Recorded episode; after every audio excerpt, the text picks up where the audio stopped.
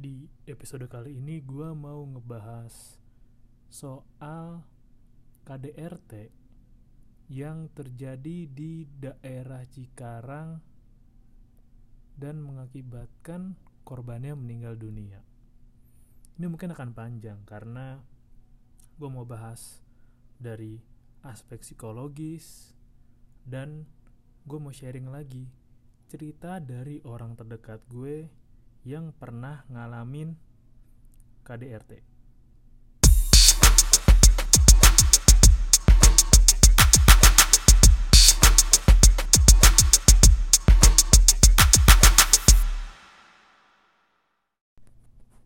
Awalnya gue nemu berita ini pas lagi scrolling di TikTok, terus muncul berita. Nah sebelumnya emang gue udah pernah juga baca beritanya, ya soal suaminya yang udah ngebunuh istrinya tapi tetap berlaku ya atau bersikap biasa aja. Dan setelah gue baca lagi dan gue cari tahu lagi ternyata lebih dalam dari apa yang gue bayangin.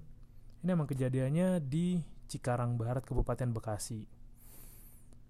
Jadi emang usia pelakunya masih 25 tahun usia si suami dan usia si istri juga masih 24 tahun gue bacain berita dulu deh sebentar ya. Gue gue baca dari detik dan kompas oke.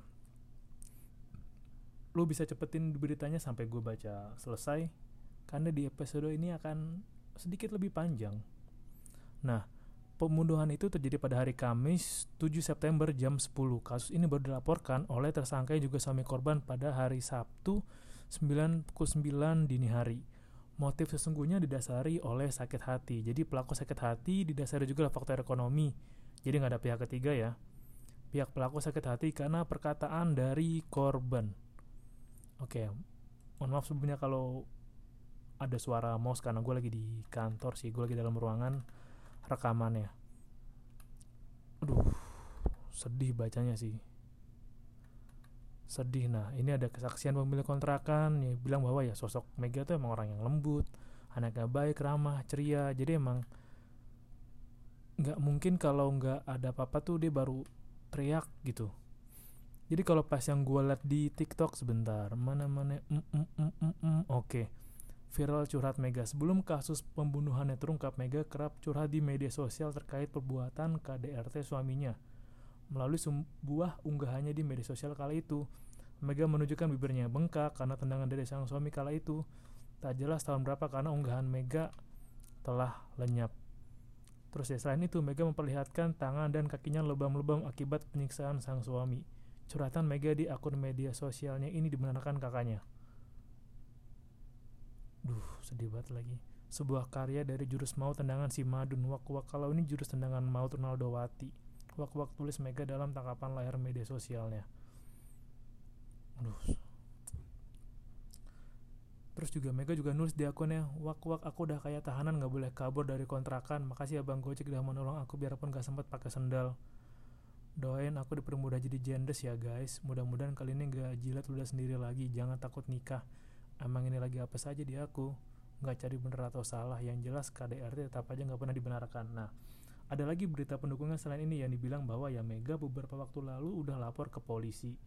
Sudah lapor ke polisi soal KDRT suaminya dari KDRT oleh suaminya ditanggapin oleh polisi dan ada pernyataan juga sih polisi bantah cuek dan stop laporan KDRT jadi pada Agustus ada laporan memang dari si Mega untuk KDRT jadi kayak si polisi menyarankan visum terus kemudian juga setelah visum Mega visum mengambil lagi eh setelah Mega visum Mega ya ngasih hasil visumnya terus kemudian ya Mega pergi lagi nah dari kepolisian sih kami nggak ada putusan menghentikan laporan KDRT Mega, ujar Kasat Reskrim Polres Metro Bekasi Kompol Gogo Galesung saat dihubungi Kompas 13 September. Jadi dia bikin laporan polisi, setelah itu kami arahkan untuk visum, visum keluar, dia serahkan terus pulang. Saat jadwal dia datang mau diperiksa, pada saat itu dia nggak datang. Kami telepon pastinya kalau pelapor nggak datang ini gimana. Mega nggak nggak telepon Nah, terus Gogo menuturkan pihaknya lalu mendapat pesan dari Mega yang mengatakan kalau dia tidak bisa datang karena sudah kembali dengan suaminya. Dia WA bilang kalau dia nggak bisa datang karena dia belum dapat cuti kerja dan dia sudah rukun lagi sama suaminya imbuhnya. Kata Gogo, Mega memang berencana untuk mencabut laporannya. Akan tetapi, korban tidak kunjung datang ke Mapolres Bekasi, eh Mapolres Metro Bekasi. Gogo membantah kabar yang menyebut polisi menghentikan laporan KDRT Mega. Justru mereka menanti kejelasan dari pihak korban. Ya nggak dihentikan lah, masa dihentikan? Soalnya kan dia nggak mencabut secara resmi, cuma WA doang. Makanya kami juga mau tanya ke keluarganya, kenapa dibilang di stop? Kami ada semua buktinya, sudah telepon, sudah di WA, dia sendiri yang menjawab gitu oke kita masuk ke inti pembahasan sebenarnya kalau gue baca di TikTok itu emang lebih sedih lagi sih jadi ada cerita si ibunya Mega itu bilang mau ke rumah Mega deh. Saat itu memang si suaminya udah ngebunuh si Mega. Terus ketika ya saat itu emang suaminya si Mega pergi ibunya datang ke rumah tapi kok rumahnya dikunci? Ya udahlah ibunya nyari kunci cadangan. Ibunya masuk ke rumah dan ngelihat di kamar dia shock ngelihat almarhumah Mega. Karena almarhumah Mega tiduran kepalanya kelihatan sampai leher tapi kok tidurnya nganga. Pas dideketin dilihat mata kanannya itu rusak. Ternyata ada bercak darah yang udah kering. Duh gue gak kebayang sih jadi ibunya sih. Gue gak kebayang. Asli gak kebayang gue kok jadi orang tua pulang ke ya berkunjung lah ke rumah anaknya pengen tahu anaknya gimana pengen tahu keadaannya nyampe ke rumah anaknya nemuin anaknya dalam dalam keadaan kayak gitu. Aduh. Sedih banget dah. Sedih banget. Anak yang udah lu besarin yang udah lu sayang yang udah lu rawat lu percayakan anak lu untuk dijaga dengan orang lain terus lu ngeliat anak lu dalam kondisi yang kayak gitu aduh hancur banget pasti hati orang tuanya apalagi hati ibunya apalagi anak perempuan. Ah gak kebayang gue gue jadi inget gue masih gue nggak tahu ya buat gue tuh rasanya secara emosional tuh gue ya gue emosi lah. Pas gue gua lagi beres-beres nih gue udah pernah cerita kali gue ceritain ulang deh kalau lu belum pernah denger. Saat itu emang gue lagi abis belanja lah dari warung gue abis beli aqua galon kan. Terus gue abis bikin lori nih di tetangga gue ada orang datang gue sih kebanyakan tuh emang orang kenal gue gue nggak tahu orang itu atau mungkin gue nggak pakai kacamata ngelihat gue nggak jelas ya orang itu biasa lah ya bahasa basi nanya kan Mas Doni udah nikah? Wah, belum pak, doain aja lah segera. Waduh, nggak bahaya tuh. Gue dalam hati mikir, anjing, di mana bahayanya goblok? Aduh, gue bilang, gue ingin berkata kasar karena ketika lu udah memutuskan untuk menikah, lu harus siap dengan segala hal yang berubah dan beda. Jangankan 720 derajat ya mungkin 3060 derajat yang beda. Orang yang pacaran sama lo dalam waktu lama akan ngalami kaget juga oh ternyata dia sehari-harinya kayak gini ya. Beda banget ketika pacaran gitu kan ya ada yang bilang pacaran itu ketika umur ketika udah dua tahun jalan sifat aslinya perlahan kelihatan. Ya memang tapi kan bukan sifat asli yang ditunjukin ketika berada di rumah. Gue juga pernah lihat kok ada video ini mungkin udah agak lama sih di TikTok ada perempuan yang nangis karena shock. Belum terbiasa gitu dia baru menikah tidur sama suaminya tinggal dengan suaminya dia shock. Oh ternyata keadaannya begini ya. Dia masih harus adaptasi lah begitu juga dengan usia yang yang menikah ya memang sih ada usia ideal untuk menikah tapi yang jarang diperhatikan adalah usia psikologis dan usia mental kalau mau memutuskan untuk menikah. Dan kalau dilihat juga si pelaku masih umur 25 dan korban 24 sudah ideal sih. Tapi kita kan nggak tahu kan ini kan berita kita nggak tahu latar belakang tersangkanya kayak gimana apakah dari ya latar belakang keluarga seperti apa pendidikan seperti apa dan bahkan kita juga nggak tahu kan sifat asli ya tersangka kayak gimana. Bisa jadi memang usia mentalnya itu belum kayak umur 25 usia fisik memang 25 tapi usia mental usia mental tuh apa? Usia mental itu meliputi kayak pola pikir, pengambilan keputusan, berpikir rasional, kemampuan menahan emosi, kemampuan untuk memilah dan memilih kata yang ingin disampaikan, kemampuan untuk merespon akan suatu hal yang dia terima. Itu kan nggak bisa dinilai dari seberapa ya usia fisiknya dia sekarang. Apalagi tadi juga ditambah faktor ekonomi sampai rekaman ini dibuat tanggal 14 September gue masih belum nemui sih. Ada penunjang ekonomi juga tapi kalau memang dilihat dari apa yang ada di detik juga nih dia bilang memang motifnya itu ya karena sakit hati. Nah sakit hati oke kita breakdown lagi. Sakit hati itu kan bisa muncul karena ekonomi. Karena kalau lu lihat di beritanya itu nggak ada orang ketiga. Berarti sakit hati karena ucapan. Kita juga nggak tahu kan ini kan informasi sepotong tapi kita berusaha menyimpulkan secara utuh tanpa mengurangi esensi berita yang ada. Kita belajar lebih objektif dan menilai dari sisi psikologis dan jadi pembelajaran juga dan mungkin menjadi jawaban juga. Kenapa orang-orang ada yang belum memilih untuk berumah tangga atau menikahlah di usia yang belum cukup karena belum saatnya? Tapi memang kalau dilihat kalau memang tersinggung bisa jadi ya berat condong alasannya itu karena faktor ekonomi. Kenapa bisa gitu? Karena komentar yang pedas bisa muncul dari stimulus yang udah kelewat batas. Kayak misalkan, oke ini kita kalau buat gue ya ini standar stimulus ya standar yang bikin gue kesel tuh kayak tadi kayak orang yang tadi bilang lu kenapa belum ini kan nggak bahaya gitu kan kalau misalkan bilang stimulus kayak mungkin kalau di rumah tangga stimulusnya kayak ya males balikin anduk yang basah buat dijemur. Males keset keluar dari kamar mandi. Kalau nyuci piring gak bersih atau kalau ngepel basah banget itu kan masih yang biasa. Masih yang kalau mau emosi banget kayaknya secara akal sehat nih dengan contoh tadi yang gue bilang nggak masuk sih. Nggak bisa bikin marah banget gitu Nah, belajar juga dari apa yang gue amatin di sekitar gue. Ada orang yang gue tahu gitu marah karena ah lu mah bisanya cuma tiduran doang, main game doang, main game aja terus, males kerja lu gitu kan. Kata-kata yang menyindir ego, gue ulang ya, kata-kata yang menyindir ego lebih besar kemungkinannya yang bikin sakit hati. Menyindir ego, menyindir pride, atau kebanggaan lah apalagi untuk cowok kan. Karena memang faktor ekonomi itu juga ada kaitannya dengan ego pria. Memang pria tuh ketika mau berumah tangga juga dituntut.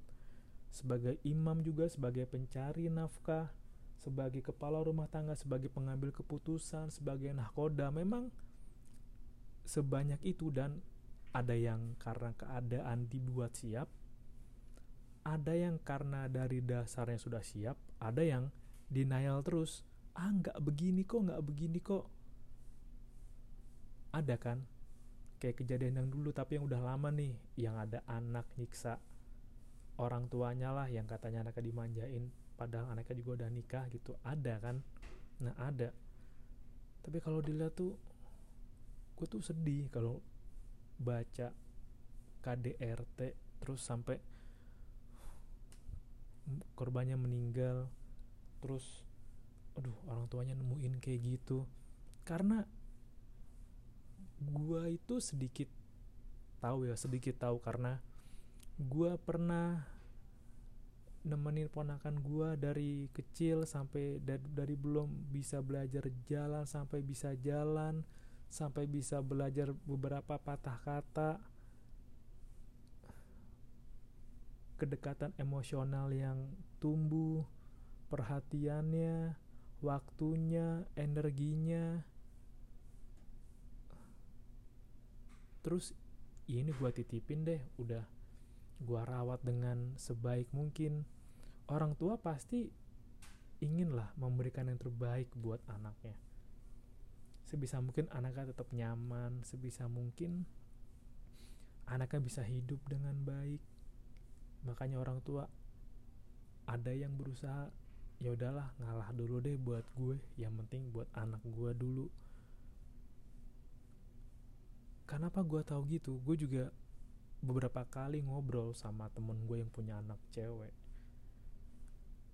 Mereka aja ketika anak perempuannya masih kecil ada gambaran kayaknya kalau gue anak gue udah gede punya cowok gue bakal sedih banget deh apalagi tuh cowok kelihatan nah anjing ini mah cowok payah ini mah cowok bangsat gitu. Ya gue juga demikian kalau gue punya anak perempuan yang udah gue rawat gue jaga terus dia ngenalin gue ke cowok yang ah ini mah cowok bangsat. Orang tua pasti punya insting punya feeling gitu punya klik lah.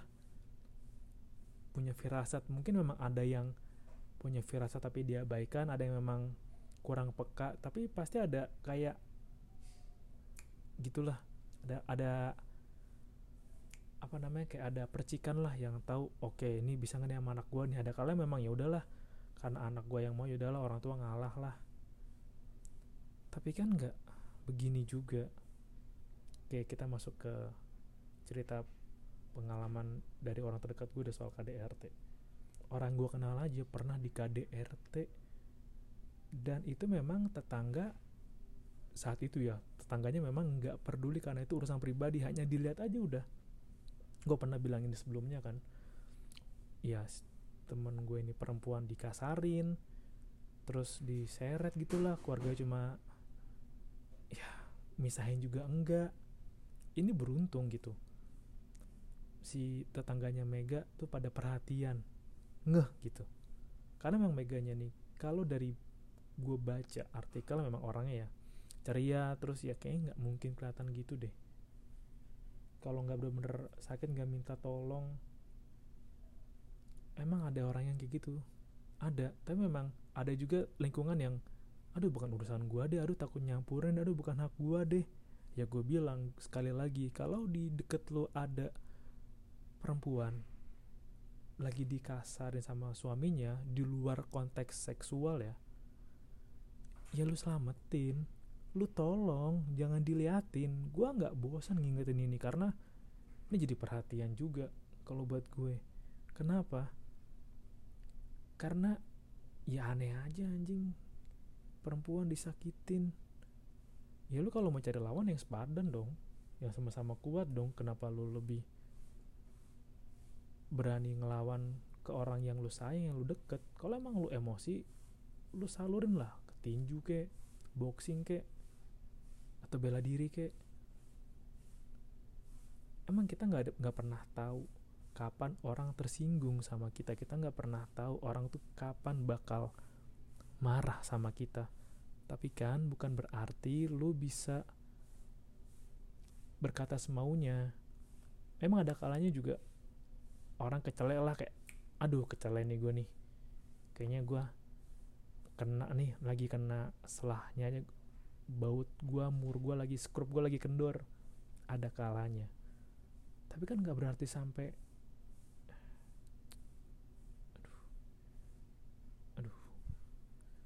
nggak sampai apalagi kayak berumah tangga. Gue yakin juga berumah tangganya masih baru sih. Masih baru itu. Emang banyak pertimbangan kalau mau berumah tangga. Banyak banget kalau dari gue ini saat ya gue per hari ini rekaman ini dibuat lah. Pertimbangan gue ya ada hal yang mesti wajib dimiliki penting ada tapi nggak wajib dimiliki boleh ada tapi kalau nggak ada juga nggak apa-apa sama nggak boleh ada. Gue udah punya itunya karena ya emang kenapa kalau ada yang baru mau menikah usia 36, 37, 40 toh dia akan hidup 40 tahun lagi kan? 30 tahun lagi kan? Usianya masih panjang. Yang paling pahit itu menghabiskan waktu sama orang yang salah. Tapi kan sama-sama belajar bang. Ya sama-sama. Tapi kan kalau mau sama-sama kalau kematangan pikirannya sama-sama. Apalagi cowok. Aduh tanggung jawabnya berat. Makanya jangan sembarangan. Makanya kemarin gue sempet bilang ke temen gue gue tuh the point kayak kalau ada orang yang bilang kayak lu kenapa nggak ini belum merit mau ini? Kayaknya masih banyak hal yang bisa gue lakuin deh dan masih banyak hal yang bisa gue eksplorasi deh. Masih banyak hal yang bisa gue coba deh sebelum ke sana. Kayak gue mau coba ngelakuin A ngelakuin B pergi ke A pergi ke B. Karena emang ketika udah memutuskan kalau emang lu sama orang yang cocok itu akan berjalan lancar tapi kan juga butuh penyesuaian untuk sana. Apalagi kalau dapatnya yang nggak cocok beh neraka everyday. Pahit banget pahit. Makanya hati-hati banget deh. Hati-hati pilih pasangan APG buat lo yang perempuan. Nah sekarang gue masuk ke pembahasan polisi tadi. Mungkin emang polisi juga nggak tahu sih kalau memang tuh secara psikis ya udah tertekan udah stres tingkat tinggi lah meganya makanya oh yaudahlah apa yang dibaca itu ya udah oh emang orangnya nggak mau ya udah tapi mungkin ke depannya untuk pelaku KDRT itu eh untuk korban KDRT tuh apa yang ditampilin justru berkebalikan sama apa yang ada sebenarnya. Itu kemungkinan terbuka. Karena bisa jadi. Dianya terancam, dianya dibajak HP-nya, atau dianya emang terlalu takut sehingga ya udahlah diiyain aja. Ya nggak bisa ngelawan. Ada orang yang gitu kayak ya udahlah daripada gue kenapa-napa gue terima aja. Ya udahlah daripada ntar makin runyam keluarga gue tahu gue lagi digini ya udahlah gue anggap semua baik-baik aja lah gue telan sendiri aja lah. Ya ada pembelajarannya mungkin ke depannya adalah kalau ada lembaga yang terima pengaduan KDRT selain visum dan lain-lain bisa diarahin ke psikolognya lah. Untuk dicari tahu nih entah langsung diarahkan untuk konseling dulu lah ngobrol dulu lah. Karena mereka yang tahu mereka yang bisa menggali itu bisa lebih objektif dan dapat data yang asli data yang sebenarnya gitu. Bukan hanya oh iya oh iya orangnya bilang enggak kok enggak gitu. Pembelajaran sih itu juga berlaku buat lo. Ketika ada orang yang cerita gue jadi korban di ini nih gue jadi apa ya gue ngalamin kekerasan di rumah gue nih. Kalau bisa lo ajak ngobrol cari tahu keluarin dulu lu dampingin lu temenin lah ke psikolog ya atau ke konseling ke mana ke yang lembaga yang berkompeten lah.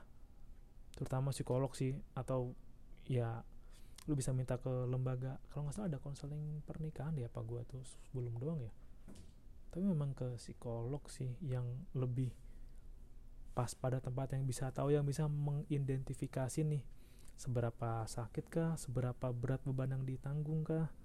Itu lebih kompeten. Pembelajaran juga buat gue. Kalau ada orang kayak gitu ya didengerin didengerin aja ditemenin. Dan coba untuk lebih mungkin memang kita tahu di TikTok itu memang banyak orang yang caper banyak yang pamer kebodohannya.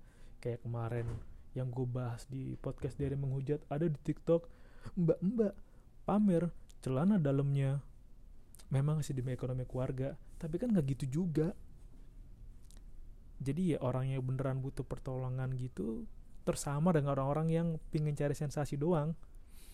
Emang harus pintar-pintar sih tapi gue yakin lah kalau memang itu dibikin atas dasar keresahan atau ada hal yang tersembunyi di baliknya itu bisa nyampe ke seseorang. Yakin sih gue. Coba gue lihat. 23 menit. Lumayan panjang sih dari beberapa episode yang bisa gue buat. Makanya penting banget penting banget untuk lu punya filter kalau mau cari pasangan untuk yang udah yang rasa tertekan coba cari cara untuk ngeluarinnya gimana. Jangan dipendam sendiri apalagi ketika udah berumah tangga. Karena ya orang itu yang akan menjadi partner seumur hidup lo yang tahu baik jelek lu kayak apa yang tahu lah sisi-sisi lain yang enggak pernah lo liatin ke orang. Lo harus bisa menemukan atau bisa bersepakat lah untuk sama-sama oke okay, gue bisa sepakat dengan kekurangan lo kelebihan lo lo juga bisa sepakat dengan kelebihan kekurangan gue. Kalau emang itu bisa gue yakin kok gue optimis pasti ikatan kalian akan lebih kuat dan asa semangat untuk melanjutkan perjalanan sampai sama-sama sudah tua sama-sama sama-sama sampai tua sama-sama sumber hidup itu lebih tinggi. Dan makanya penting banget hati-hati banget lo kalau milih pasangan. Hati-hati banget. Ini pembelajaran buat gue kalau mau nyeletuk kalau mau ngomong. Jangan sampai nyindir ego. Eh soal ekonomi juga penting sih. Gue pernah bilang ini juga sih beberapa waktu lalu coba untuk ngomongin tujuan finansial berdua. Ya selain pembagian uang ya mengatur belanja coba untuk ngomongin tujuan finansial biar sama-sama punya landasan yang sama nih. Oh kita sama-sama mau ke titik A nih. Caranya gini nih. Yuk sama-sama kerjasama bareng. Ya memang ibarat partner bisnis juga pasangan lo yang tahu ngelolanya gimana yang tahu cara mengembang mengembangkan uangnya gimana. Jangan sampai ya nggak jujur satu sama lain. Mungkin ada kalanya kayak keceletuk kurang nih udah habis duluan. Pasti ada deh pasti. Ada kala juga ada kalanya bisa nerima ada kalanya enggak. Tapi memang penting juga untuk bisa ngendaliin emosi lu. Penting sih makanya kalau sekarang gue lagi emosi tingkat tinggi ya gue kabur keluar gue jalan keluar jalan lumayan jauh lah tarik nafas atau nafas pelan-pelan. Karena gue tahu kalau gue mengucapkan kata-kata dan bertindak ketika lagi marah ujungnya gue akan malu dan kelihatan tolol. Makanya di kepala gue tuh gue setting orang marah orang yang nunjukin marahnya tuh kelihatan tolol. Makanya coba atur sebaik mungkin biar lu nggak kelihatan tolol walaupun lu lagi marah dan semoga perempuan-perempuan di sana mulai beranilah mengeluarkan unek-uneknya mulai berani ke psikolog untuk ngobrol untuk datang untuk cari tahu solusi permasalahannya gimana untuk bisa diobrolin lagi. Ya gue berharap semoga ya pasangan-pasangan muda di luar sana mau sama-sama terbuka lebih banyak ngobrol lebih banyak diskusi lebih memilih mendengarkan daripada berkata karena kalau menemukan orang yang tepat perjalanannya pun akan membuat lebih bersemangat. Semoga deh nggak ada kejadian kayak gini lagi. Sedih banget tau dengernya. Apalagi yang aduh waktu yang ibunya si megang lihat anaknya begitu aduh. Nggak kebayang sih gue terima kasih udah dengerin episode kali ini Sampai jumpa di episode berikutnya. Bye bye.